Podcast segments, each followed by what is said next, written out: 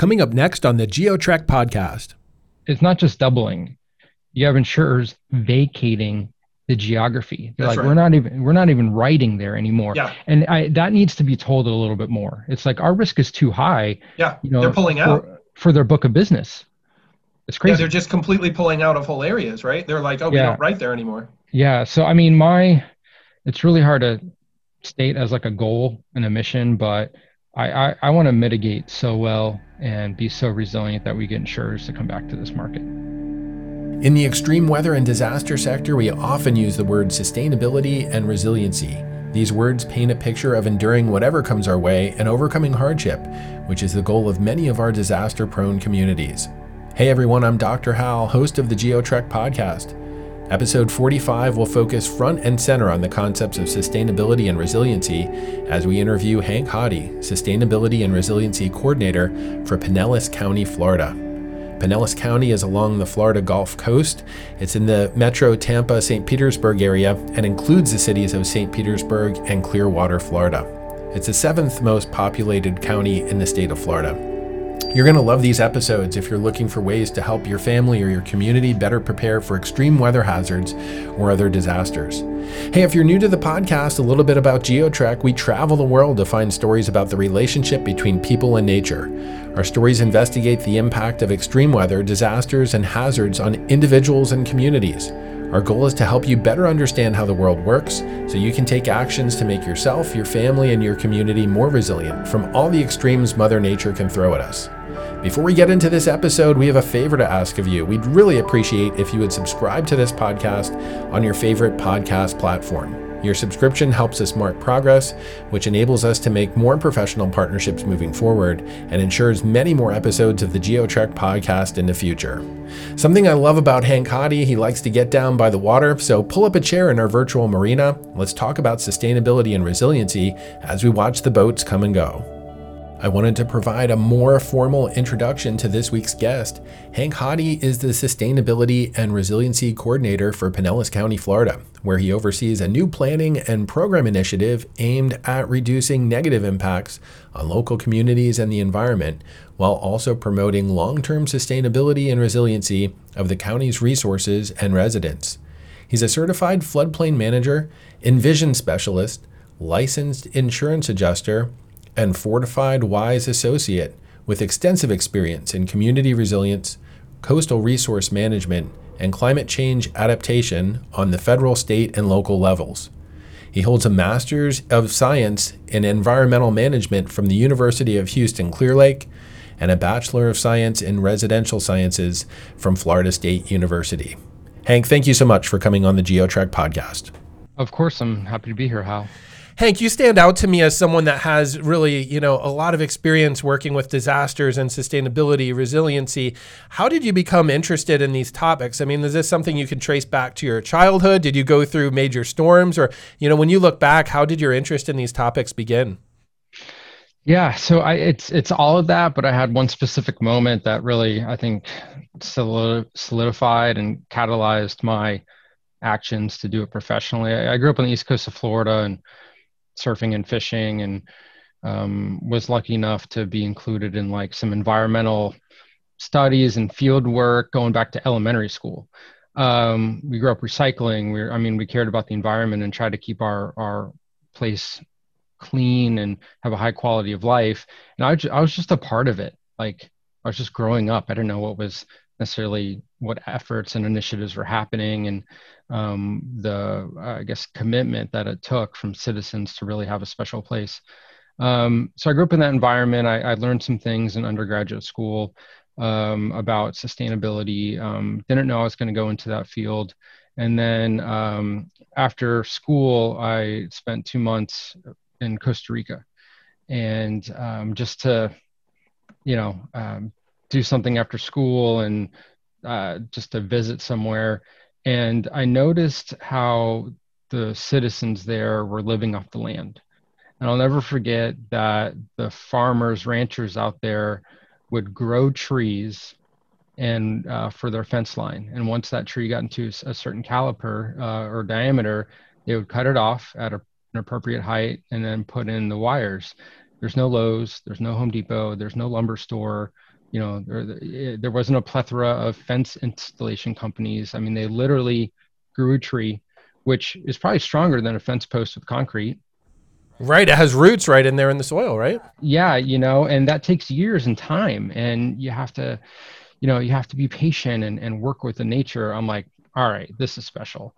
Um, and then um, um, the recession hit, the Great Recession, and um, Hurricane Ike also hit, and I had a friend in in, in Houston, Clear Lake, um, Texas, and um, he said, "Hey, there's a lot of work out here." Um, you know, unfortunately, because you know that big storm hit and and you know devastated that coast coastline, and I got into insurance restoration, contracting, and construction, and that's when I got insight to you know post disaster damage assessments to insurance to the flow of money from the federal um, state you know look and then locals and then the role of private with insurance and banks and then the impacts to homeowners and and kind of uh, their um, I guess misguidedness and unfamiliarity with the process um, and navigating it and the emotions. And so that took me into graduate school to really study all of that in, in a finer detail.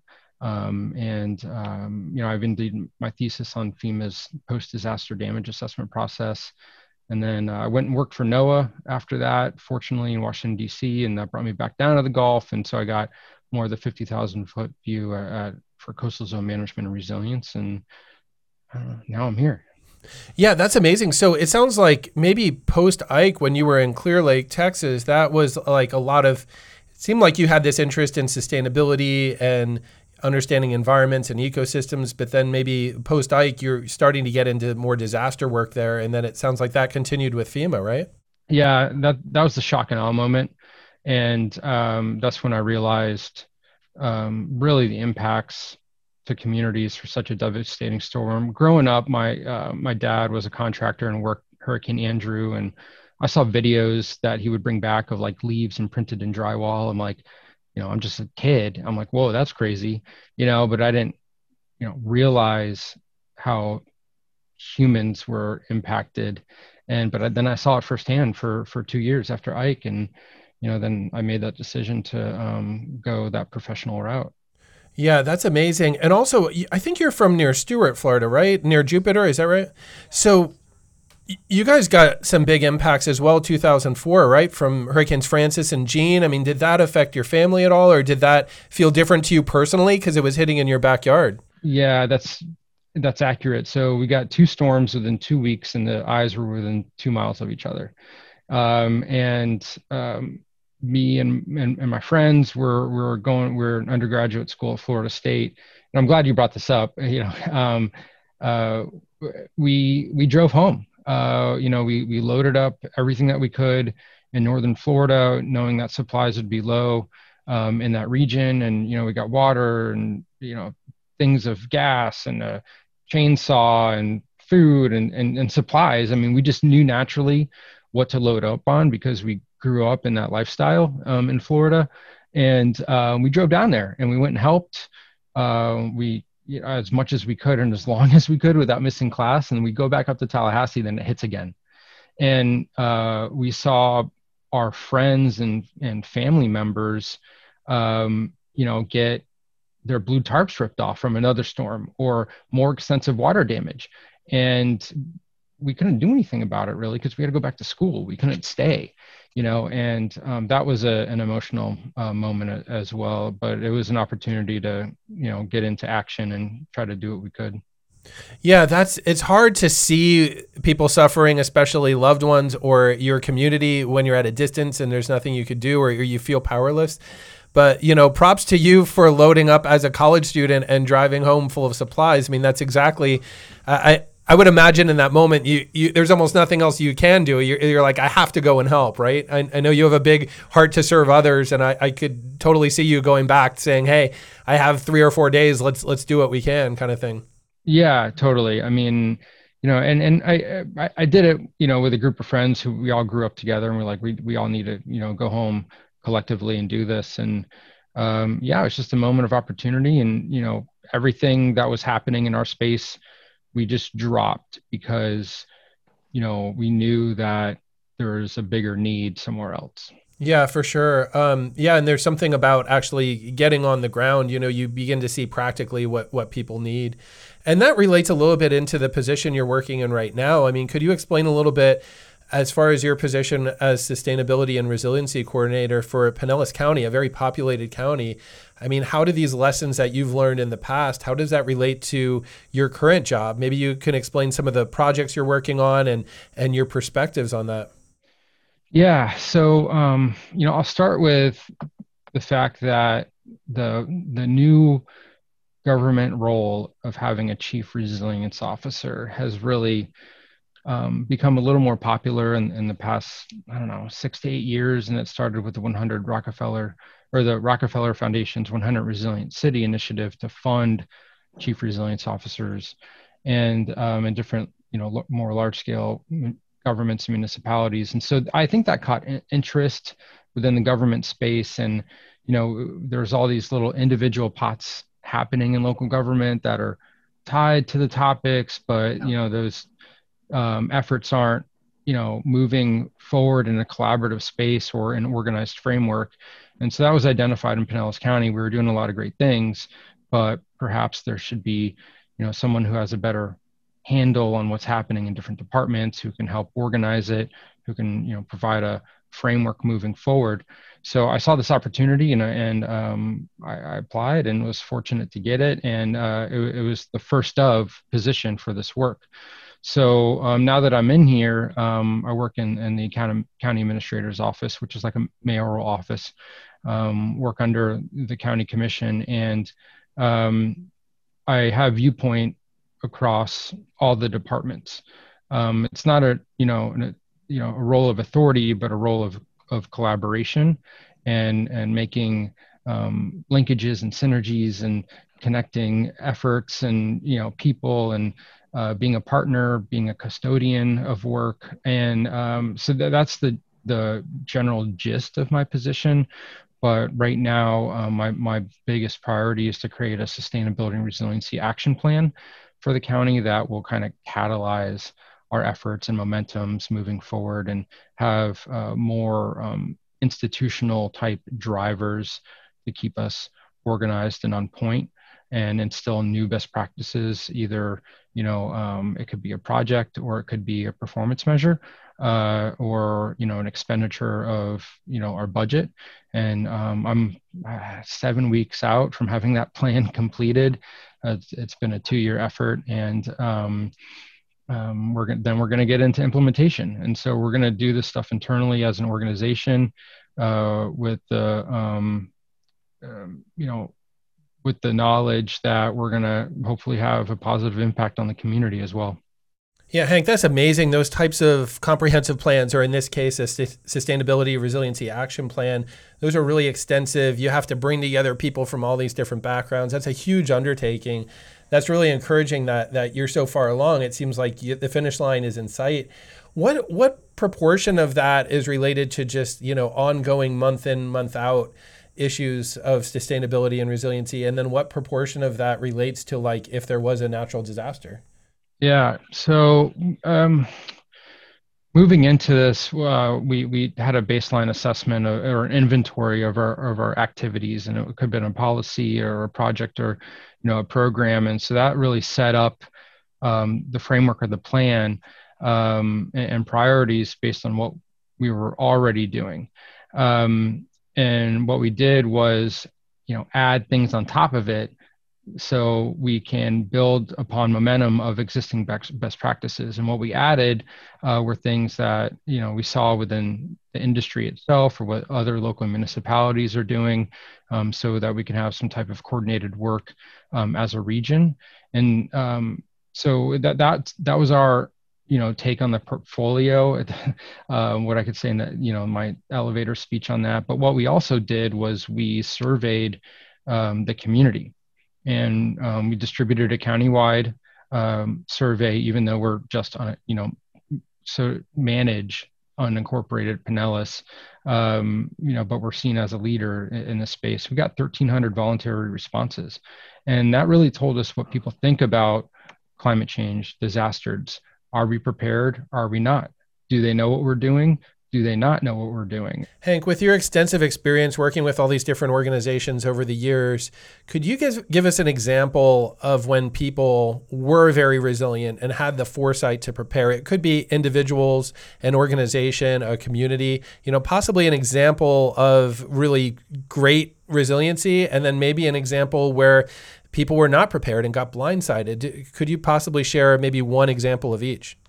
Yeah, I, will start with the latter. So I think um, um, Hurricane Michael, you know, um, hitting the Florida Panhandle, Mexico Beach, Panama City. Um, I think that was a blindsiding moment um, because that they ha- hadn't been impacted to that an event like that forever. I don't know.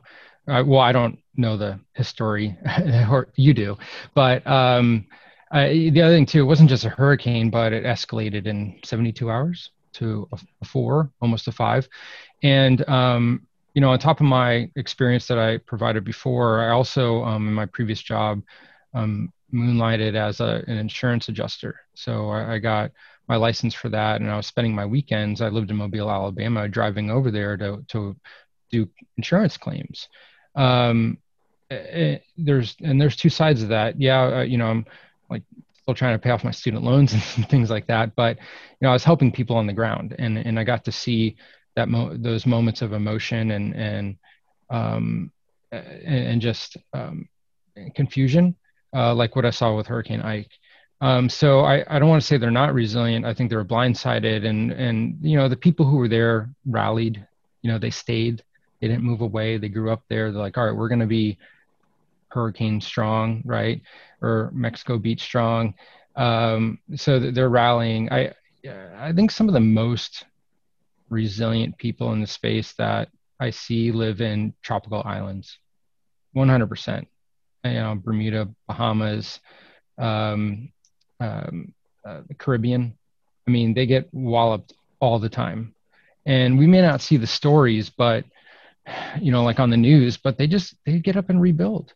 And I, and we've come to learn from them that like for instance concrete works you know concrete blocks work for, for a home you know and it, you need to have um, uh, it needs to be made of material that um, can be you know water resistant for instance. So you can get back right, you know, you mop it up, get right back in, and, and you got a roof. Hank, I've heard this again and again about the Caribbean. Like Hurricane Dorian just parked over the Bahamas at a Cat 5. People I know that went in afterwards, they said, you cannot believe how well they actually did considering what happened. You know, just again, building out of concrete, building resiliently. I mean, it, it seems to be this is a common theme I've heard, and I'm glad that you brought this up. I mean, what do you think we can learn from these Caribbean islands that bounce back unbelievably quickly? I think the simplicity of their building stock is is one thing. Um, and you know they have their moments of peril and, and grief. I mean we're you know they there's of loss of life out there. There's loss of communities. I mean with dorian and the abaco islands i mean they, they didn't have a grocery store. I mean they lost loved ones. Um, but I, I i think something really to take away when we talk about resiliency that it's not always infrastructure it's people and the mental and emotional fortitude that you have to consistently de- deal with this um, and have it be part of your life is is something to learn from for sure. Yeah, and that's true. The Caribbean islands get hit so frequently. There's something to be said about consistently going through trials, right? If if you're a whatever a, a, football team and you're just playing i mean look at like you know in the sec like these big football schools but every week they're playing a top team right? So they're just they're pushed to this level compared to maybe other parts of the country where you're, you're like you don't see that level you know? So i, I don't know if that's a good example or not but i, I, I use sports analogies a lot because it's easy uh, but i also watch sports and some people don't. But you know um, if we if we're on that thread you have a you have a predominant team right? And they're doing really well. And then you have this losing streak where for years they're floundering right? You don't see them moving to a new stadium and hope that that's going to fix things. No they stay there and they, they defend their home field right? And and that's what these folks are doing. They're not saying yeah. oh you know we need to get out of these hur- this hurricane track. I call the bowling alley right? Like they're they're there. They stay. That's their home and they've just figured this out over generations um, how to deal with it you know? And and, and they and that's i think that's another thing too. It's it's a generational um, uh, institutional knowledge right? And and you kids learn from their parents. It's like all right storm hit the sun's up let's get to work. It's passed down. I wanted to ask you too about building with concrete, right? So a lot of these places have as one of their main building resources is sand, and that relates into building with concrete. I live on a barrier island in Texas where a lot of our historic homes are built out of wood, right? And and we, you could almost make an argument that a more plentiful resource here where I live in Galveston is sand, and concrete would fit better, uh, let alone be more resilient. Why do you think we see so much wood based construction along the Gulf Coast or in Florida? Is it just more of a preference thing, a, a history and culture thing? Why do we see that when in some cases it's not as resilient as building out of concrete? I think it's a cost thing. Um, and, you know, it's not like we see a lot, a lot of large scale concrete manufacturing plants all over the US. I mean, um, a lot of it is imported. I, the other thing to keep in mind too is like historic homes and structures. That's a different type of wood. That's solid natural wood that was harvested from forests that have been there for hundreds of years. It's they're hardy and dense and a larger size. You know, a four by four or four by two used to actually be four inches by four inches, not you know cut down you know by the saw blade. And and now we have these fast growing trees. And you know we grow them to length quickly, so we can cut them and get them on a market. It's a weaker wood, you know, and that's why we see you know hurricane clips and ties and you know some you know structural um, additions to the wood you know fasteners you know to help with strength at, at those weak points right? But the, i mean the other thing too is that wood is you know eh, susceptible to mold sure. more easily than concrete. Yeah. um, you know you have to insulate it. There's a lot of things that can get wet. You know concrete you can you know slap on stucco and you know, when it gets wet, you just kind of dry it off. You know, wood, you know, we've seen it again and again. You, you know, wood frame structures, you got to muck and gut and open up sure. the walls. Eh, so, I mean, there's, I don't know, I guess that's my take on it. Yeah. So sometimes I hear the old timers say, man, back in the day, like late 1800s, early 1900s, construction was built so much better. It, it sounds like, in a sense, there's some truth to that. Well, yeah. I mean, today it's more of an assembly line right? Yeah, for and, sure. And um, and I I don't think it's any secret that like that old school craftsmanship has kind of been lost. You see it in cabinet, you see it in more of the finer details, cabinetry and you know inside furnishings and things like that. But um, yeah, I mean the stick built homes were yeah we're really good at it. You know for development uh, purposes. Um, Eh, but we're also learning and doing research to make that type of home stronger which you know which is a good progression and advancement for our field. Yeah for sure. That's a really helpful perspective. Hank when you look at the professional landscape within sustainability and resiliency what do you see? I mean do you see organizations from different sectors working together really well? Do you see a lot of people just siloed in their own little group? I mean how do you see the landscape? I'm curious because you you have a lot of experience in these different sectors. I'm curious what you see yeah, it's a it's a great field to be in um, because there's tremendous growth opportunities, and the more connections we make with other sectors, other professions, you know, uh, the more collectively we're going to work together.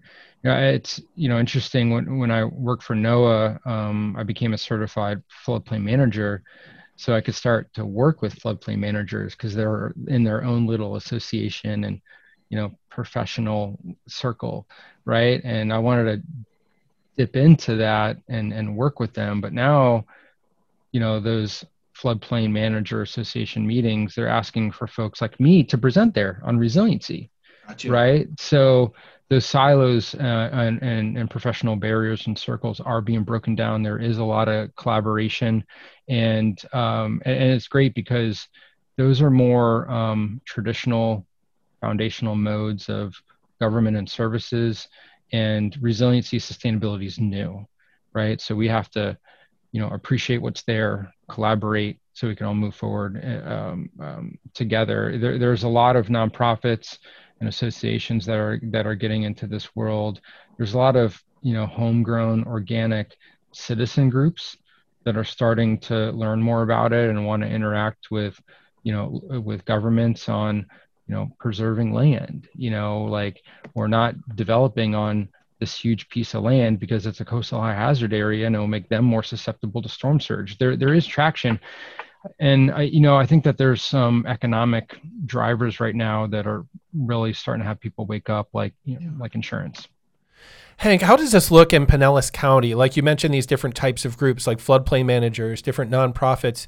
Is there a time where like everyone meets together for a workshop, or, or do you have events? I mean, how does this work in your county for people to come to the table and and talk and listen and share ideas? Yeah, good question. So um, we have um, a regional resilience coalition that is managed and facilitated by our regional planning council. And the impetus for, for, this was what was happening in Southeast Florida with the Southeast um, uh, Regional Climate Compact. And so you saw Miami Dade, Broward, Monroe County, um, the Keys rally together 12 years ago, 13, to, to get a hold of this stuff. Because um, they were starting to see like tidal impacts then. Yep. They had the hurricanes. We're starting to see that stuff now, right? So we're like a there's some lag time, which is fortunate for us we can learn from them. So these regional coalitions have really started to blossom, and it brings together the different professionals, either through you know um, more regularly um, consistent like work group meetings. We pull in consultants. We you know pull in uh, private sector um, professionals to get their insight. Um, and then we do have annual meetings where we all come together. And, and, and in those annual meetings, we include elected officials. Yeah, you know, I'm a big fan of these regional coalition meetings because you're bringing in enough people with professional diversity, some geographic diversity that you're seeing a wide range of issues, but then it's it's not on this national level either where you go to one of these mega conferences and you get lost in it. It it seems like it's it's at a scale that you can meet a couple times a year and have discussions and move things along. Yeah, and we're only good as, as we are working to collectively. So we know that water doesn't care about boundaries and yeah, jurisdictions, right. yeah, zones, ordinances. So, you know, we're trying to, you know, amend or alter what we do so that um, in, in all of this, in all that space, so that you know everyone benefits. You know, not just one particular jurisdiction or you know city. Hank, earlier in this podcast, we talked about the back to back hurricanes in 2004, Hurricanes Frances and Jeanne in, in southeast Florida. And 2004 wasn't even done yet. Ivan hit the panhandle as a Cat 3. You had Charley south of you as a Cat 4. 2004 was a terrible year. 05 also had a bunch of impacts with, with Rita down in the Keys, Wilma south of you, Katrina coming across the state. I mean, and then we talked about Michael 2018 to the west of you in the panhandle. When you start looking at these tracks on the map, you start to say, wow, wow, Pinellas County and Tampa metro area, Tampa St. Pete metro area has been very lucky. It's been what over really 100 years since you've been struck. Yeah. I mean, how does that affect the local psychology? I mean, you see a lot of bad things happening in the state, but then in your smaller region there you've been very lucky. How, how does that affect people's perception of hurricane risk? Do they do they say hey a lot of bad stuff's happening in the state. It's going to come to us or do people kind of take this viewpoint hey uh, we're just we're never going to get hit. They always miss us. Yeah what's that saying? It only takes one one big one?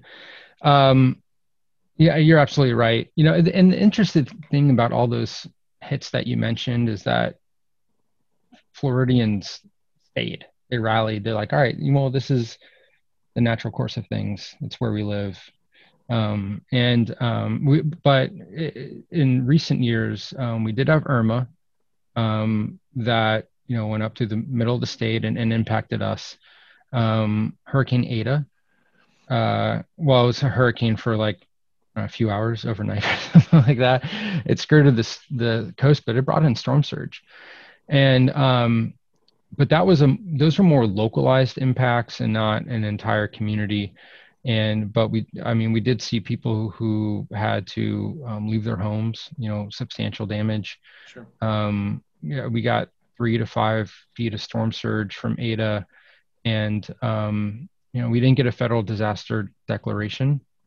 So we didn't get fema money. We didn't even get personnel. The state didn't respond. It was just us and, it's like wow this is a moment of resiliency. I but the the f- fact that you make about us not having the major hit also makes us the most vulnerable. And when you look at you know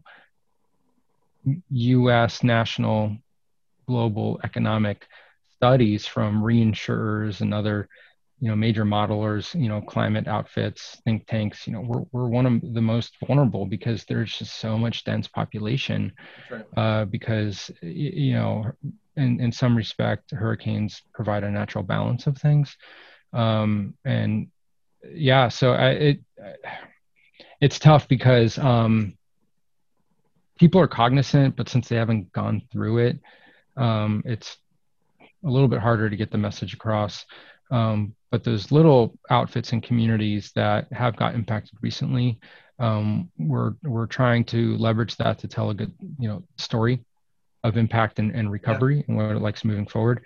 Um, but I you know we're I think I think um, the private sector impact is also starting to get to people and they're starting to realize like oh something is awry something's weird here because I can't find insurance. Yeah, we're seeing that really it, the insurance availability or even rates. I hear people saying, "Oh my gosh, my insurance rate just doubled in the last several years or something crazy like that." It's hitting people. It's not just doubling. You have insurers vacating the geography. They're That's like, right. we're not even we're not even writing there anymore. Yeah. And I, that needs to be told a little bit more. It's like our risk is too high. Yeah. You know, they're pulling for, out for their book of business. Yeah, they're just completely pulling out of whole areas, right? They're like, oh, we don't write there anymore. Yeah. So I mean, my it's really hard to state as like a goal and a mission, but I I, I want to mitigate so well and be so resilient that we get insurers to come back to this market. I love that. So maybe you say, "Hey, our climatology hasn't changed, but our our building codes have changed. Our, our uh, we've done all these things to really mitigate against this loss. So come on back in. We've lowered our risk." Yep. Yeah, I love that. Hank, I, before I forget, I wanted to ask you too. You mentioned a few smaller storms like Eta, Some of these storms people haven't heard about. And so, you know, for the big Hurricane Michael, Hurricane Katrina, here comes uh, state money, federal money, grants, all this stuff. But for some of these smaller storms, you mentioned you kind of had to rely on yourselves to recover through that. Can you share, like, what does Pinellas do to kind of help themselves move forward on some of these projects? You know, we hear about grants, we hear about federal programs. What about just what you're doing locally to kind of help yourselves there on the ground? Yeah, I'll tell an interesting story about what we had to do after Eta. Um, when, when, you get these major storms, I mean, before it even hits landfall, you get a presidential declaration, and you got you know all the trucks, you know, private sector, public, you know, going down the highways, right? We've seen that. There was nothing. It was crickets. Um, and I mean, we didn't even get volunteers, right? They weren't mobilized, and the state was like, "Well, there's no federal de- declaration, so we're not going to yep. activate." You know our people. And uh, of course we brought them down here. We're like no people are had to leave their homes. You know they got either two inches or 18 inches water or more. We had the damage assessment data and we had to be really really calculated with that um, and and verify um, the the impacts the depth and have photos. We barely eked out a declaration with the small business administration so that people could get loans and you wow. know, some of these, yeah, some of these people, they own their homes. They didn't, you know, they weren't required to have insurance. They didn't have it, and you know, here they are out out of out of their home. You know, they didn't have that policy coverage and their insurance to, you know, get um, um, um all, you know, alternate yeah. living expenses. Um, they couldn't cover the loss, and so they had to go get a loan from the SBA to help fill that gap. And it like barely got that for the community. So this was almost a flood event that just fell through the cracks, is what you're saying? Not their cracks. Yeah, you know. Yeah, like no, but like it could have been like it's it's it's big enough that it's flooding homes, but not big enough to really get on the radar for different types of assistance and grants. Yeah, I mean, yeah. So the assistance had to come from us, you know. So it was a localized event, and in the future, so I and and what happened is three to five feet of storm surge was pushed up at high tide um, overnight and and um, you know there there were rescues, uh, there was everything, right? But like it didn't make national news. So the and what we're worried about, what I'm worried about, really is this is, I, I think a an indicator for the future with uh, tidal flooding. Yeah. And um, I'm really concerned about that because there, there's going to be, you know, the hurricanes, uh, you know, acute and major, but the tidal flooding is going to be chronic, persistent. It's going to wear away at infrastructure. You're going to have, and, and there's no like tidal flooding coverage, so to speak. Some of the some of the insurance um, is based off, you know, a, a named storm, for instance. Sure. sure. Tidal tidal's not named. You can't go get insurance for the October king flood, you know, a king tide. Um, and what and what we saw with Eta um, with our vulnerability assessment work, modeling um, sea level rise projections, is that storm surge that took place is what we may see consistently throughout the year in, in 2070. Yeah, and you know these minor events happen so frequently, and then you know, it's like these minor events happen frequently, but now they're they're coming up to the level of what used to be a more moderate flood, three to five feet. So all of a sudden, that's you know just a foot or two of sea level rise. All of a sudden, you're getting your four and five foot storm surges, what what used to be maybe two feet, and so all of a sudden that's inundating buildings, and that that kind of thing can happen, like you said, without a big name storm. It just you get a strong onshore wind, or maybe you're on the fringe of a bigger storm that hits Apalachicola or something like that, and suddenly you have 80 houses that are flooded or something like that could happen. Then you talk about these huge precipitation events at, you know, in a yeah. highly developed dense area and it's high tide. There's nowhere for the water to go. Yeah. So it just bowls up and, you know, people flood that way. It's yeah. so I, um, it, it was a huge lesson learned for us.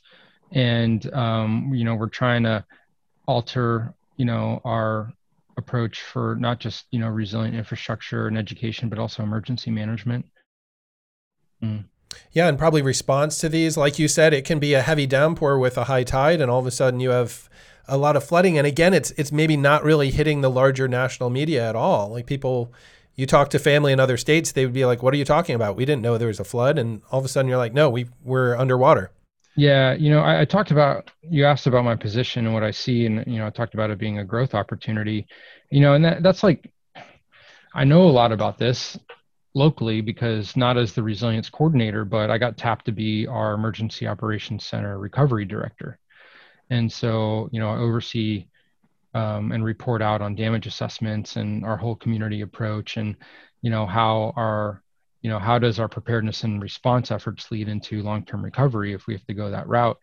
And so um, the, you know, there's going to, I'm hopeful that there's going to be an evolution of emergency management with that resiliency lens because we we may see a lot of events that aren't going to get a declaration and we have to take care of it locally there's no one else that's that's a really good point. And with rising seas, right? Like again, this two or three foot storm surge, all of a sudden it's it's higher than it used to be. It's flooding things, but that's not hitting Washington D.C. at all. You're maybe not getting a larger declaration. So what what you're saying is this may fall on the local municipalities to take care of themselves. There may not be outside assistance that arrives, especially for these these smaller and middle size events. Yeah, what I'm really saying is it already is.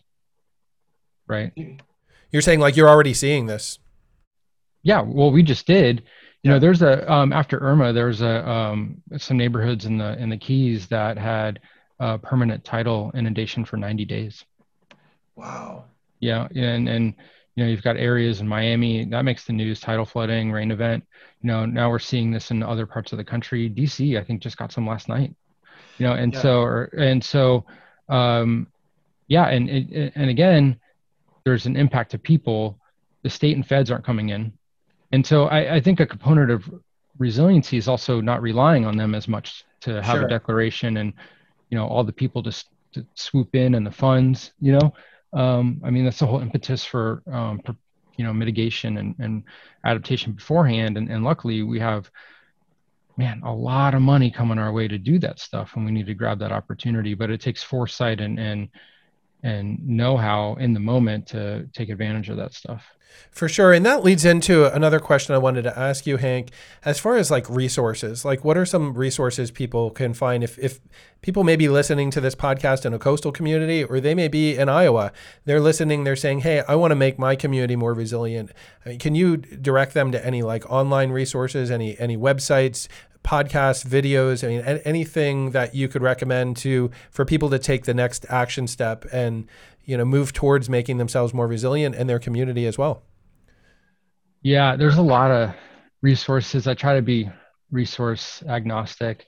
I, I think uh, something that I I really hone in on is get in, in contact and in the loop with your local emergency management office you know and get you know we have an app called ready pinellas. Get the app get the newsletter read the website you know see what they're putting out. And then you know get recommendations for what you can do at home. What what does home hardening look like? What does a preparedness kit look like? You know something easy that um, it, i think it's hard for folks to keep you know just a box laying around every year for an event but sure. uh, there's simple adaptations like you can have like a stack of totes um, and uh, or bins whatever sure, people sure. call them and you know write your supplies on the side of it so when something's coming you see the list on the side of a bin and you throw the stuff in it and evacuate right? Um, and so you know it's a grab. Um, I, I, think that's the easiest thing to do. And then you know you go to your local government and you go to the commission meetings or city council or, or you go to the officials and, and ask, be like, hey, what are we doing to safeguard this community? What are we spending? Can we do more? You know, like are are are we safe? And you know, I, am hoping that you know we're planning on on um, we are altering our approach for our, our large scale capital projects. And we're, um, we're looping in adaptation and mitigation principles for future flooding conditions that will um, um, enhance the design and engineering of that capital infrastructure to be more resilient. And I, I, I you know, I, I hope that our residents appreciate our expenditure on that. That's a wise use of tax money in my mind, and I, I, I want to get to the point where they appreciate that as well and encourage more of it. You know, and once we do that stuff internally within you know our institution, that then we can you know even take advantage of all the grants. And so I think just be as local as possible. You know, get in the know um, and you know encourage your neighbors. Take inventory of what's on your street. Who's got chainsaws? Who's got you know gas? Who's got a a big freezer full of meat or whatever?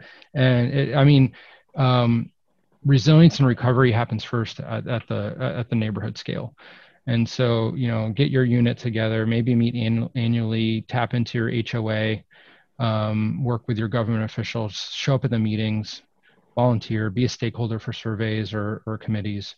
I, I think that's, you know, one of the real first one. And then you start to expand your knowledge and you see, oh, well, this nonprofit out there has a really good guide for home hardening or, you know, resilient construction. I mean, all that stuff is out there. There's very simplified material from you know, SBP's one, Flash, Smart Home America, um, um, Habitat for Humanity. I mean, they're they're um, they're faith-based organizations. There there's really um, uh, a good momentum in that. And but once you get that local knowledge and know what the gaps are, then it's easier to figure out what the other resources are um, that simplify things. So.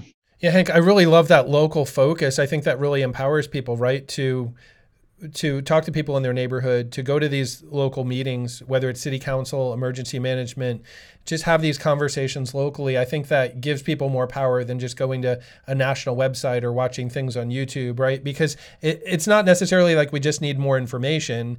Some of this stuff is like, okay, what do we do with the information we already have, and how do we take action items and, and steps to actually help protect ourselves? Yeah. So uh, just one more plug is your local government does more for you than any other government right? And so you may not know it. Uh, and and I, you know, I I, I think uh, um, I'm hoping another evolution in, in my world is that resiliency is a service, much like maintaining a road or providing water, you know, or emergency management in time of disaster. It's all looped together in my mind.